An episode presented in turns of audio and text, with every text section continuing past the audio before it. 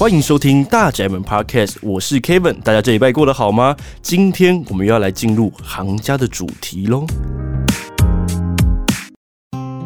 我想每一个人都会遇到有关于情绪的问题啊，那尤其可能很常会碰到所谓情绪勒索的状况。那到底我们要如何来面对这样子的一个情绪勒索的问题？今天非常开心，我们可以邀请到非常专业的咨商心理师庄永成，咨商心理师，他同时也是我们心理师干杯 Podcast 的主持人。阿宝你好，嗨，你好，你可以叫我阿宝就好了。啊，我们前面还是要有一段比较震惊的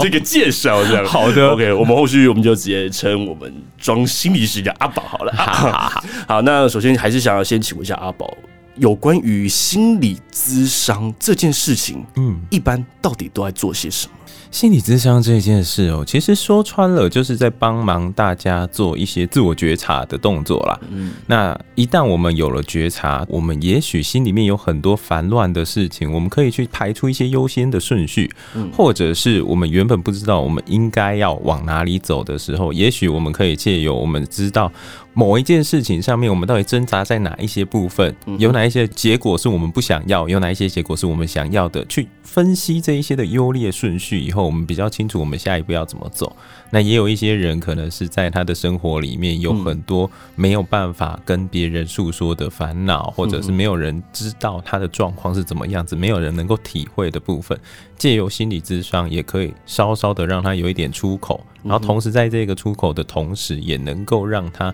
找寻到，那他接下来可以怎么样子跟这个世界再次的接轨。嗯哼哼，我小时候其实也有梦想要。成为这个职业。哦，真的？对，但我的那个想象是以前就是看一些什么偶像剧啊，还是那个一些就是电影之类的，就是然后心理医师哇，就是很帅，他也不用穿着白袍，就是穿个那种衬衫，然后西装裤，然后他的办公室就非常的漂亮，然后就坐在那边，然后给他一杯咖啡，然后就开始跟那个病患聊天，然后我就觉得哇塞，好帅，然后又可以听一堆八卦，这样。聊天也就算了，有一些电影的心理师应该是就是他的病。病患坐在那个一个躺椅上面，然后他只要拿一支笔在那边，故作镇定，这样就好了？因为我也好奇，想要来问一下，就是像我刚刚有提到所谓。心理医师啊，是他跟咨商师，他其实是同一件事情，还是他是不一样的专业？心理医师比较像是国外他们会用到的啦，因为他们的派系我就先不讲。Uh, 但是在台湾的话呢，他基本上我们如果说要说医师的话，我们只有精神科医师。嗯哼，那精神科医师的话，他们主要是能够针对一个人他现在目前的状况，给予一些立即性的帮助。这些帮忙可能有包含的是药物性的治疗，是或者是让他能够拘留在那。个病院里面一段时间这样子，那另外的话也会有临床心理师和咨商心理师。嗯，那我们如果说是在医院里面比较常看到的，可能有临床心理师，他会帮忙医师去做某一些的评鉴，也就是这个医师觉得说，哎，某一个病人来求助的时候，他可能有什么样子的状态，由临床心理师去选择某一些的测验，去确认这一个人他的状态是怎么样子的。所以临床心理师比较多是在这个部分。去跟这些病人去确认他的状态啦，然后当然也会做一些的认知治疗啊等等的部分。那如果是智商心理师的话，比较常看到的可能都会是在学校或者是社区里面。哦，其实也听起来会就是更针对情绪这一块，是可以协助有需要的民众会有进一步的处理。是，那接下来我就想要直接来去 询问我们的阿宝，就是。我们当初在设计这个主题，其实想很多，因为其实大宅门还是以家为出发点。那我觉得情绪有非常多，不管什么负面、正面，或是遇到任何的问题，都一定会带有某些的情绪。但像我自己啦，哦，可能又扯到跟家庭有关，最常遇到的。也就是所谓的情绪勒索，你常被谁勒索？这个情勒的部分我，我好，我就从我自身开始啊。我说就从小到大，尤其是还在学生时期的时候啊，我觉得第一关会面临到的就是，我还在求学过程的时候，第一关就是来自于我父亲的勒索啊，这个勒索是怎么来的呢？啊，我爸就会说，哎、欸，我是一个非常民主的父亲啊，我跟你阿公啊什么的不都不一样，我非常民主，我非常尊重我的小孩，所以以后你想要学什么当什么，我都完全没有任何意见。嗯，OK，我爸真是一个非常民主，然后我就觉得，哦，我想做什么就做什么。于是那像我从国中开始，那时候原本要考高中的时候，还想说，哎、欸，到到底要读一般高中还是要读那个职业学校？嗯，哦，那一开始还是我想说，哎、欸，对那个感觉。室内设计师好像不错啊，就是哇，感觉以后出路也很好，然后有人说可以赚很多钱。我想要去读那个职业学校，然后读那个室内设计系这样。于是那个我很民主的父亲就开始说。没关系啦，你要好好想一下这个未来的趋势大概会是什么。嗯嗯，好啊，你有想清楚你现在要做好，要真的要做这件事情的吗？我没有说室内设计师不好，但如果是我，我为你着想，我建议你再读一般高中。哦哦，就这样。嗯，我想说，嗯嗯嗯，OK 啊。然后最后我还是先填的就是职业学校，后来他就开始。哎，我甚至是为你好。我想天底下没有父母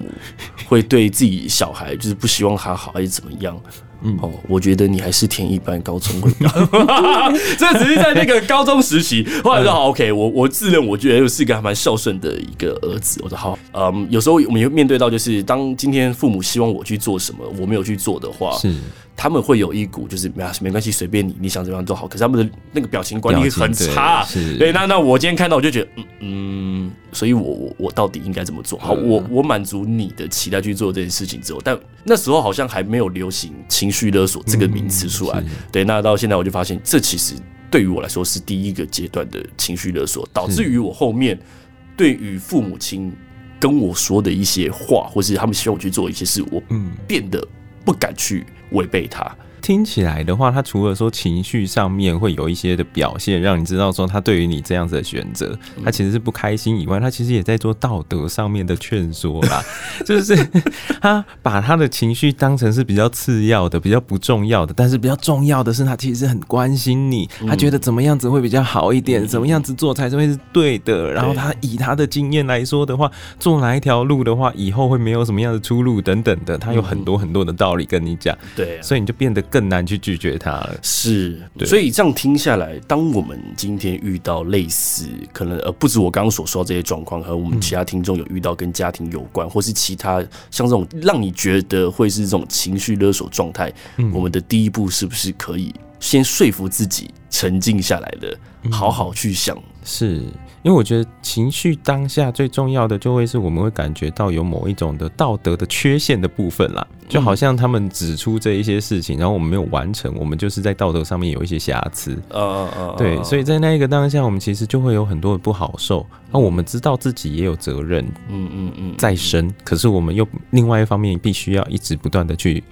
满足他们的需要，嗯哦，所以在那一个过程当中，我们能够静下来，让我们去看一下我们现在目前身上有哪一些责任，然后我们又要怎么样子去应对这一件事情，它有没有一些替代的方案，而不是我们完全被带着走，对啊，让我们有一些多余的。余裕去寻找我们跟家里面的距离，我觉得这是重要的。是，当我们遇到一些情绪比较混杂一点的状况，会不会换个角度去想，然后也会帮助自己好像变得更好过？这样的方法是有用的吗？就比如说，今天当我接收到家庭抛出来这样子的一个情绪状况之后，嗯，呃，我当下可能很痛苦，但我就试着让我自己转换角度，就是，哎，今天如果是我，嗯哼哼。你说你如果是你爸的话，对，然后我我要对我的小孩，嗯，我会不会用换个角度的方式去想同样的事情，对于我处理情绪会有帮助？我觉得这件事情其实有一点难呢。当然，你说的这一个部分是换位思考，对，换位思考这一件事情，我会觉得那个是你可能在自我比较坚定以后会比较好。去做这件事啦，因为有一很多的人，他会变成说，他一旦换位的时候，他会看到其他人哦，原来他也有难处在，然后我就必须要一直不断的去迎合他的，嗯，他的要求。可是到最后，我自己觉得很疲累，我自己觉得我的生活好像已经弄得一团糟了，可是我还是一直不断的要去迎合其他人。嗯，对，我觉得在那样子的状况下面，好像也不是那么的好。是，嗯，所以可能最有效也最近的方法，还是先试着让自己。冷静下来，是我觉得去觉察一下自己现在的角色定位啦。嗯、你不会只是一个家里面的孙子而已，嗯、你同时也是你爸爸妈妈的儿子，嗯、你同时也是一个学生，嗯、你同时也有你未来想要追逐的梦想等等的。你必须要在这里面去觉察到你现在的角色里面，你最在乎的是什么，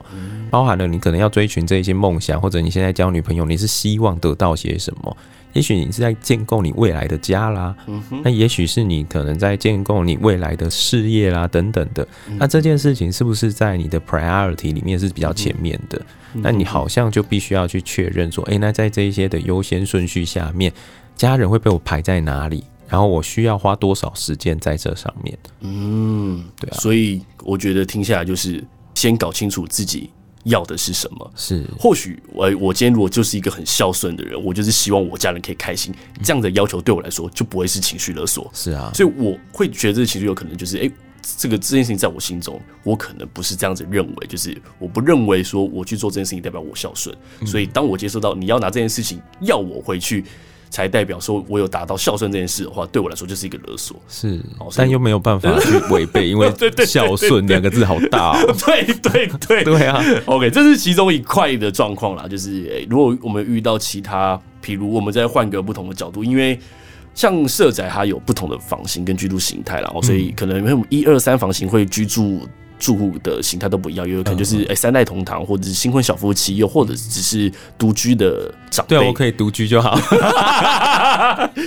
对，或者有单身的年轻人这样。是。那我们也聊聊，比如说不管是新婚夫妻或者是情侣间，嗯、好像也会遇到所谓情绪勒索的部分。比如说，我一样举我自己的例子好了。嗯。像可能不管是我结婚前或是结婚后，我跟我老婆之间都会有一段，就是我自认为她算是个还蛮黏的另外一半。对啊，有时候就是哎、欸，我可能刚好跟几个就是臭直男，我们还是会一些喝酒局，然后讲一些垃圾话这样的那种状况出现的时候，那时候就比较不适合有女生在或者是另外一半存在嘛，然后应该懂这个场合哈。然后我就会跟他说，哎，那个可能今天是不是哎，我下班后或者我可能会跟那个谁谁谁一起去吃个饭这样，嗯，然后他就说，哦。好啊，你去啊，没关系啊。那那我就一个人在家里这样，就对，反正我也不知道要干嘛，就是好像有点身体也不太舒服。然后我就觉得，诶、欸，我就下课就开始传讯息说，哎、欸，不好意思，我今天有事没办法去。我好像永远都没是这样。如果是遇到像这样子跟另外一半有关系，你老婆有在听吗？我先问，不怕他听。对。上该怎么去处理跟面对？哎，我觉得这一件事情好麻烦哦，因为亲密关系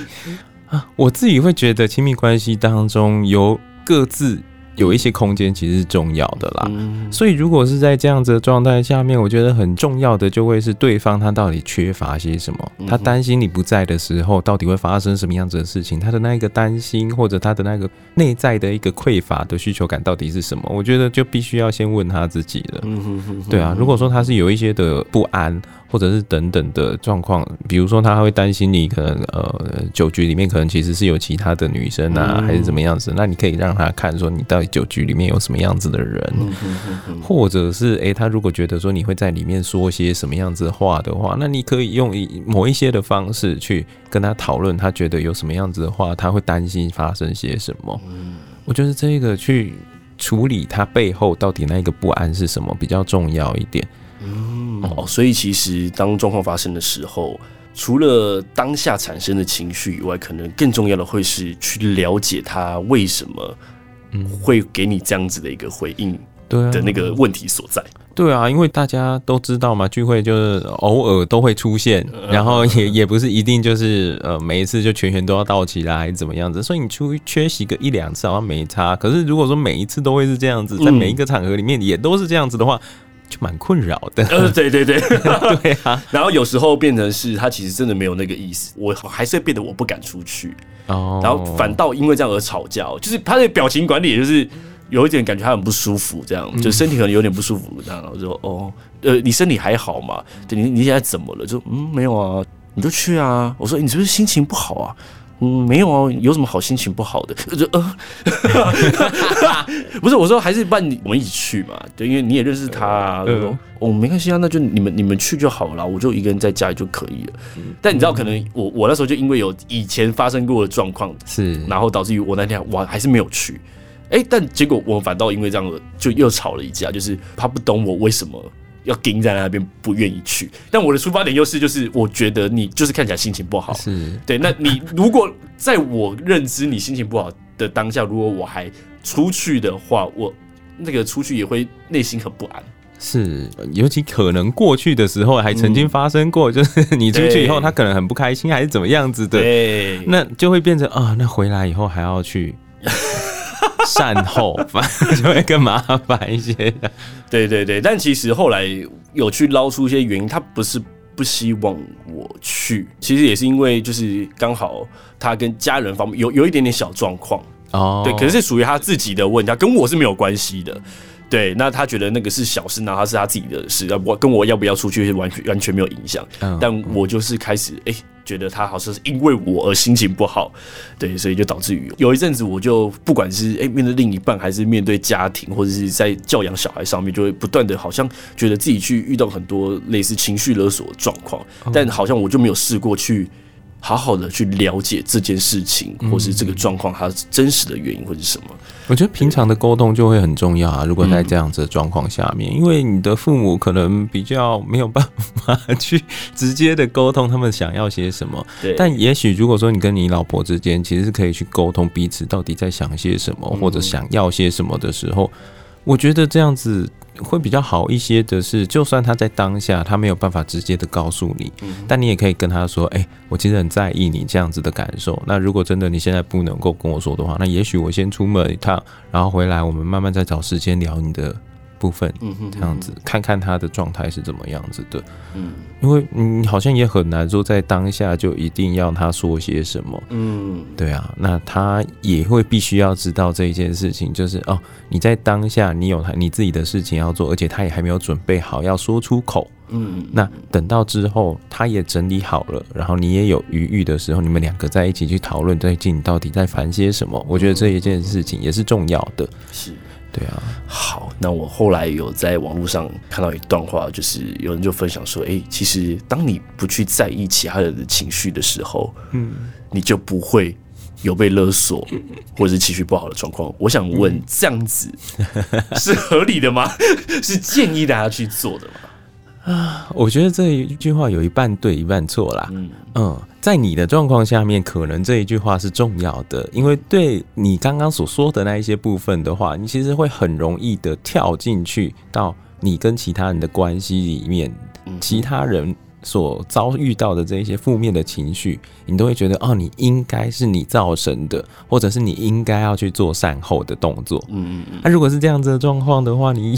你可能永远都在处理这一些事情，会疲于奔命这样子，到最后你什么事情也没有办法真的让自己去实行什么样子的事啦。对啊，所以在这个状况下面的话，适当的把。照顾别人情绪的责任放下啊，这件事情是重要的。嗯嗯嗯嗯嗯，对，因为我也我也时常在想，像个性啊，或者说长大之后会像刚刚我提到的老婆这些状况，会不会也跟我从小嗯，诶，可能家人说什么，希望我做什么，然后我就我的内心想要不违背他们的意思，所以尽量找我们一起去做，这样子一直以来的习惯，嗯。到我长大之后，好像面对任何类似这样子的状况出现之后，我也会想要顺着那个人的意思去做，不要让他们失望，所以导致于会有这样的状况。会不会在某个时间点，我勇敢的来去说，这不是我真的想要的，或者是这不是我真正的意思，开始去说不，这件事情会对于后续的情绪处理会有一些好转。嗯，对，所以这这个是我去思考的问题，确实是重要的啊，因为自我觉察这件事情嘛，去觉察你自己的角色，然后去觉察你自己到底在这个状况下面有什么样子的责任等等的，所以你能够知道说自己现在是怎么样子的状态，然后在什么样子的情况下面是你觉得不舒服的，你能够提出来。这其实是蛮重要的，但是其实，在我们的社会里面，好像要去拒绝别人，又是一件很难的事情。哎，对，就是你要勇敢的去说出那个不。对，可能需要练习，然后需要激励自己，所以嗯，就会让我想到像近期在网络上吵很凶，然后谈论很多的，就像 Me Too 的事件，有关于性骚扰，不管在任何的场合，嗯，那我也会去想到的是说，像如果今天可能我们的听众或是任何人，嗯，他们在工作或是在各种场合，当他们遇到了。不分男女的状况底下，遇到了所谓的性骚扰这件事情，好像在过往的经历里面，像在早期，很少会有人勇敢的去把这件事情说出来。是对。那如果在我遇到这样的事情的状况底下，我应该怎么样去面对它，跟去做处理会比较好？嗯嗯嗯。当然，我觉得这一个部分，它会是需要要有慢慢的教育，还有慢慢的法治的。政策有一些嗯比较完善以后，它才比较容易能够被人家去重视，然后还有被提出来的啦。因为你刚刚所说的以前的人，他们都可能这样子想说 “me too” 啦，自己被性骚扰的部分，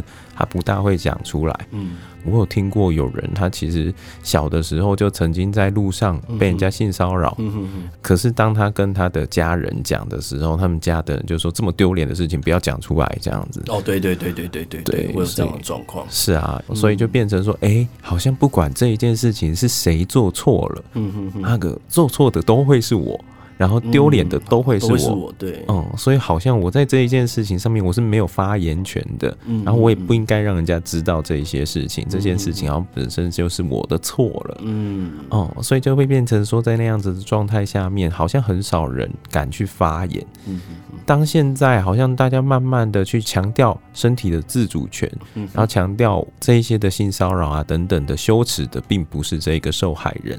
而是去做出这样子行为的人的时候。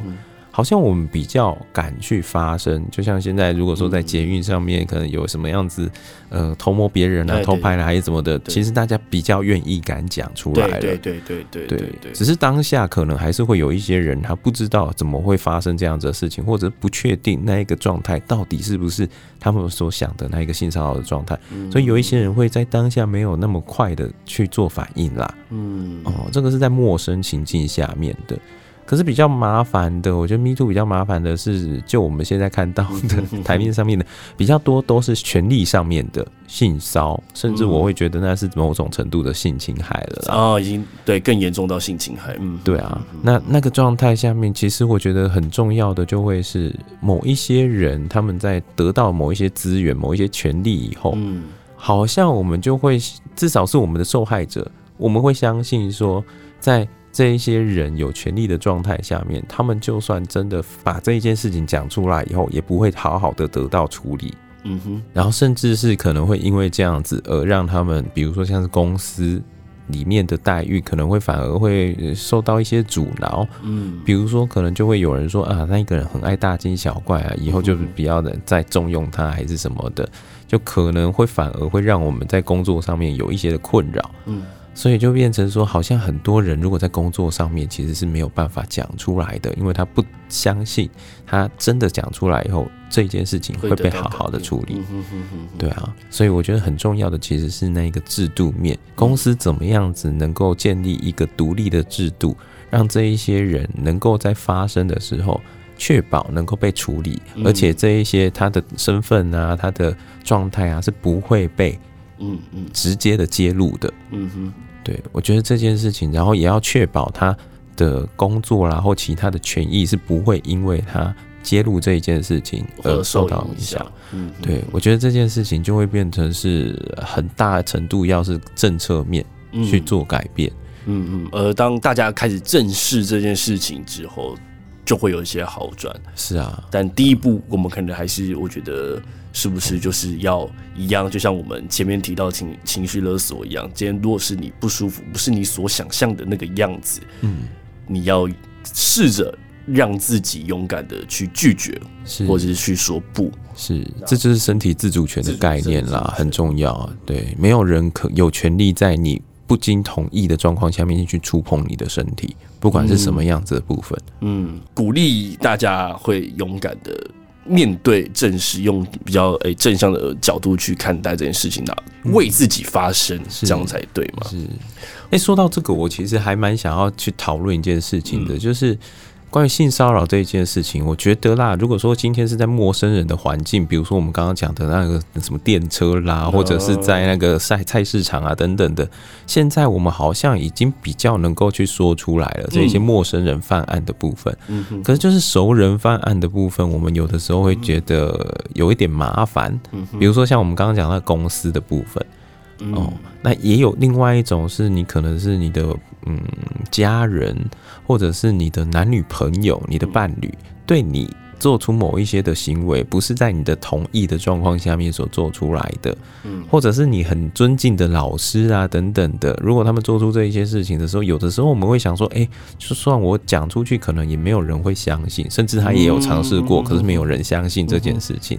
有一些人可能会说，你会不会是多想了？或者有一些人会觉得说啊，没有啊，我们就是两个人在玩而已啊，不是吗？所以就会变成这一些比较模糊的，然后比较亲近的关系，你反而会变成你如果要讲出来，好像会考量的就很多啦。嗯嗯，我听下会觉得可能多数会发生，它会不会也是某一种所谓的在一个权力不对等的一个状况底下会发生的状况，导致于我可能好像。哎、欸，我讲出来，反正也没有人会信任我，然后反倒是哎、欸，我变得是很特别，会被拿出来放大解释的那一个人的时候，导致我我不敢去说这件事情，或是好像好像就是哎、欸，无意间就是我也被好像同步化，就是哦，真的没有什么让让自己去接受，但。这样的遇到这样的状况，是不是我还是要换个角度去思考？今天当我自己，因为我能控制的只有我自己嘛，嗯，我要说什么样的话，我要呈现什么样的情绪，都是我自己可以去掌控的。所以，是不是遇到这样的状况，还是先就是以自身你最实际、最直接的感觉去做个评断？是你觉得不舒服，就把它讲出来，这样子是有帮助的吗？没有没有，我在想说讲出来这件事情有没有帮助，会有一点担心。或者拒绝。当然，我们会很希望讲出来是有帮助的。嗯嗯，这也是我们一直在努力的状况。可是说真的，你必须要在安全的状况下面讲出来，这也是重要的。你不要，比如说有一些可能是呃继父。嗯，对于女儿毛手毛脚，她可能会跟妈妈讲说：“哎、欸，那个叔叔昨天怎么样子？”妈妈可能会讲说：“你不要在那边乱讲话，嗯，等等的。”或者她甚至觉得说：“是不是你对着你自己穿的太少了，还是什么的？让让叔叔觉得怎样子的这种，嗯哼哼哼哼，种种的都有。”可能性都有啦，就可能我比较常在工作里面听到这一些，我就会觉得啊，好难哦。但我觉得能够找到一个握有公权力。嗯，代替你去执行这个公权力，跟另外一方做抗衡的人就会很重要了。嗯哼哼。哦，所以如果真的有发生这样子的状况的话，找亲近的朋友是重要的，找你能够信任的师长是重要的。嗯，那找你能够比较专业的人士去帮忙你也是重要的。嗯哼哼。所以有的时候可能他们就会帮忙你去做，比如说像是通报，或者是性侵害的那一种。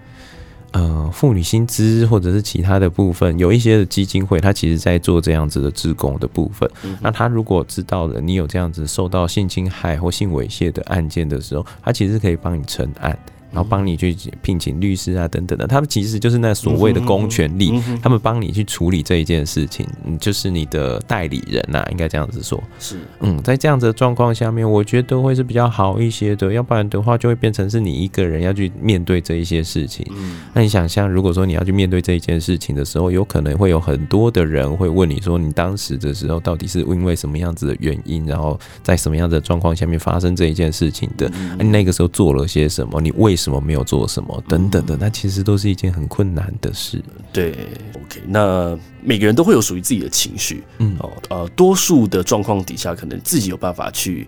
吸收或者是调试自己的心情跟角度，那就可以把这件事情解决掉。那到底什么样的状况或是什么样的时机点，它是比较适合并且需要来去找所谓的咨商师去进行咨询？其实我觉得比较多的时候是你只要想来就可以来，反正只要有有就心情不好也 OK 的。对啊，对啊，因为其实你在这个心情不好的时候，你可以找咨商师去讨论一下，你到底最近发生了些什么。有的时候是在这样子的状况下面，你必须要去跟别人讲的时候，你自己脑袋会去整理到底最近发生了什么事情，然后在整理的过程当中，好像就可以去觉察到哦，自己原来有这些的考量，原来有这些的情绪啊等等的。其实很多人是在没有什么特别大的事件下面去咨商，然后也发现有一些的用途的，至少是我有一些的那个当事人是这样子的状态啦。但是我当然会觉得说，大部分的人可能不是在这样子的状态下面，因为毕竟咨商一次还是蛮贵的。对啊。所以我觉得，如果说你最近的生活已经有一段时间让你陷入到某一些的状况，是你跟平常的可能你失去了平常的某一些工作或者其他的能力，嗯，或者是你失去了某一些你能够得到快乐啦，呃，你没有办法让你自己再重新的快乐起来，或没有办法去调整你的情绪到一个比较舒服的位置上面，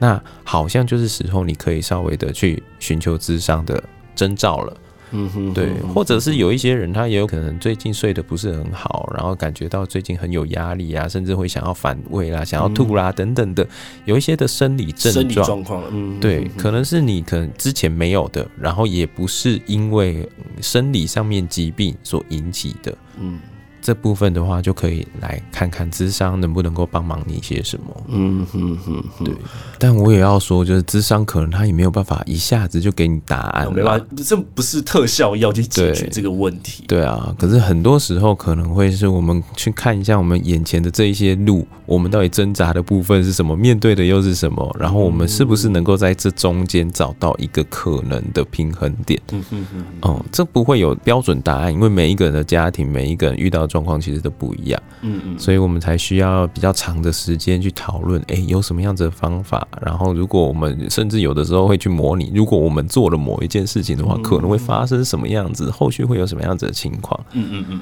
对啊。那不知道就是呃，像阿宝在当智商师的整个过程当中，有没有遇到什么案例是你很印象深刻的？因为我自己很常就是在各个领域里面跑来跑去吧，嗯。我自己觉得比较印象深刻的，可能都会是发生在监狱里面，对吧？哦，监狱吗？是 啊，是啊。比如说一些犯人，是他为什么会去做？对，为什么会去犯罪？去探讨他的心理层。对，可能是因为我们那个时候算是到了看守所里面去当志工，嗯，那比较不是说要立即性的去矫正他的心理状态啦等等的，嗯，所以我们很多时候会是从他的生活。到底是从什么样子的时候走上了一条跟他原本预期不一样的道路？哦，这件事情开始，所以你就会很多时候会听到他们的一些不一样的生活，不一样的人生故事。对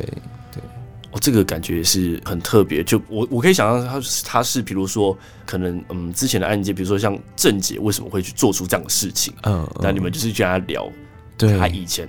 的生活，对他的生活是怎么样子的？那导致于他后续的一些逻辑思考，跟他会展现出来是原来要去探讨那个真正的原因。对对，因为一方面我觉得这也是帮忙他能够找到他自己的平静吧。一方面是这样子，但一方面也是我们更清楚这一些事情的时候，可以比较。知道我们接下来我们在其他工作或者在社会上面倡议的时候，我们应该要注意些什么？我们的家庭到底能够提供什么？我们社会支持网又能够提供什么东西？对啊，所以好像比较多是在监狱里面，只是嗯，只是那个故事要讲，可能就很久，可能要可以录一季这样。每个个案遇到的状况应该完几乎都不一样哦。对，嗯，当然有几种类型的，比如说是可能使用禁药的。那一种可能会有比较类似的经验，当然每一个人还是不一样了。那也有一些是伤害的，甚至我也有遇过。我第一个其实遇到的就是他直接徒手就是掐死了他的伴侣的人，这样子。对啊，那每一个人都有每一个人的不同的故事，那些都是在他的案件底下，嗯哼哼，我们没有看到没有看到的那一面。对对。哇，好想再再再继续深入了解。OK，其实我们稍微已经要进入到节目的尾声了，所以最后也想来问我们的阿宝，就是不知道你有没有什么样的一段话想对什么样的人说呢？既然我们刚刚都聊到这里，那这一些呢，在这里没有聊到的部分呢，就可以到我的 Podcast 里面听哦、喔。嗯、我的 Podcast 叫做《心理师干杯》嗯、啊，基本上呢，我比较跟那一些心灵鸡汤类的节目有点不一样，嗯、我比较没有走什么，比如说像是太过励志啦，或者其他的部分，但我比较希望能够陪伴的会是，呃，如果你现在的生活里面有一些比较困难的部分，我们会尽可能的在我们的节目里面提供一些，哎、欸，我们在这一些处境底下，我们所遭遇的部分是怎么样子的，那我们又怎么样子去找寻到方法，慢慢的从那里面找到一个出口。嗯哼哼，对，OK。好，大家听到我们这一集的听众朋友们，可以一起来去订订阅我们的心理师干杯 Podcast。从节目开播到现在，已经累积非常非常多的单集，对大家都可以去里面去听听看，有没有你想要听的主题，或者每一集给他听下去。对，哦，你会发现阿宝其实今天算是很震惊。对，没有想说，我想说这个节目应该要震惊一点。不会不会。OK，我觉得就是有一个乐观的态度，对于人生，对于情绪，好，可能都会有所帮助了。哦，所以不管大家可能未来在遇到任何跟不管是情绪勒索，或是呃让你觉得不舒服的情况底下，我们都可以呃勇敢的去正视这些问题，然后我们去试着然后努力的让自己去发现说，在遇到问题的当下，可以去试着去了解真正的那个原因。那也尊重自己身体自主权，然后